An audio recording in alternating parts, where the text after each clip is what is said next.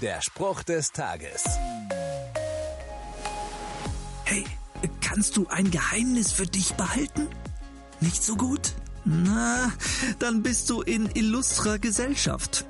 Als der Kirchengründer Paulus im ersten Jahrhundert seinen Brief an die Gemeinde in Kolosse diktiert, rutscht ihm ein kolossales Geheimnis raus. Aber das war wohl Absicht. Es soll, nein, es muss einfach jeder und jede wissen. Dabei geht es um ein unbegreifliches Wunder, das Gott für alle Menschen auf dieser Erde bereithält. Ihr, die ihr zu Gott gehört, dürft dieses Geheimnis verstehen. Es lautet, Christus lebt in euch.